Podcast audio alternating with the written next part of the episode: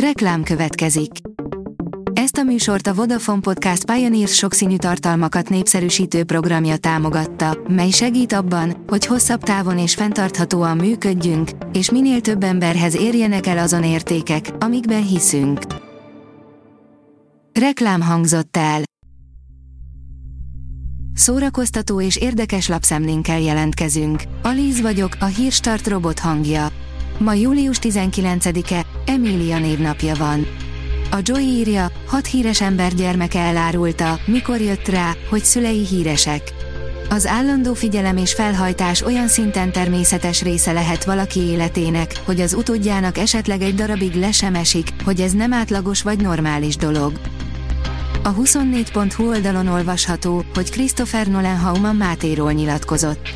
A rendező elmondta, Szilárd Leót érdekes karakternek tartja, akinek a jelenetei is érdekesek a filmben.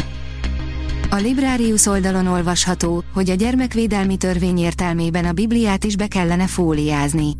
Nagyon kedves voltál a számomra. Csodálatosabb volt a te szerelmed, mint az asszonyok szerelme, siratja Dávid Jonatánt. Nimóna, betonegyszerű üzenet egy kaotikus filmben, írja a Mafab. Nimóna sztoria az elfogadást és az empátiát dolgozza fel.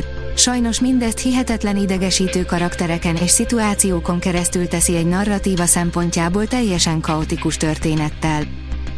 A könyves magazin kérdezi, galaxisok, mit jelent a tökéletesség? Félmondatokkal világot felszkiccelő próza, és minden idők legszebb szifie. Karácsonybenő, Billy Collins, valamint Schweig távoli rokona. Foltin zeneszerző élete és munkássága, illetve Truman Capote történetei. Az InStyleman írja, augusztusban jön a Disney Plus-ra a Galaxis őrzői 3. A mozipénztáraknál jól teljesített a Galaxis őrzői 3, hamarosan a streaming platformon is elérhető lesz. A Hamu és Gyémánt oldalon olvasható, hogy a Batman filmek legijesztőbb mozzanatát egy hibás kelléknek köszönhetjük. A tragikusan fiatalon elhunyt Heath Ledger a filmtörténelem egyik legnagyszerűbb alakítását nyújtotta a Sötét Lovak című Batman filmben, a színész egyik legrémisztőbb mozzanata azonban nem egy rendezői utasítás, hanem a kényszer miatt került be a filmbe. A dögik teszi fel a kérdést, vajon mennyit kereshetett Tom Cruise a Mission Impossible 7-tel. A Mission Impossible 7 újabb bőséges fizetést jelent Tom Cruise-nak. De vajon felülmúlja-e a Top Gun, Maverick 10 számjegyű összegét? Tom Cruise köztudottan hatalmas fizetést szokott kapni. A Mission Impossible 7 folytatja ezt a tendenciát.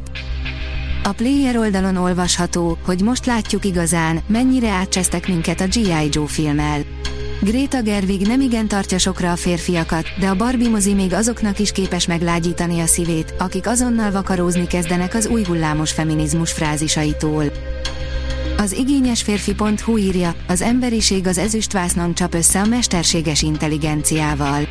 Ha egy téma ennyire virális, nem csoda, hogy Hollywood is igyekszik kiaknázni a benne rejlő potenciált. A tudás.hu oldalon olvasható, hogy Velencei Filmfesztivál, Orson Welles Gina Lollobrigida portréját vetítik a megnyitó előtt. Gina Lollobrigida előtt tiszteleg a 80. Velencei Nemzetközi Filmfesztivál, a megnyitó előtti napon levetítik Orson Welles rövidfilmét, amelyet az olasz díváról forgatott 1968-ban. A 27 perces Gina portréja című rövidfilmet augusztus 29-én mutatják be a Lidón. A Hírstart film, zene és szórakozás híreiből szemléztünk. Ha még több hírt szeretne hallani, kérjük, látogassa meg a podcast.hírstart.hu oldalunkat, vagy keressen minket a Spotify csatornánkon, ahol kérjük, értékelje csatornánkat 5 csillagra.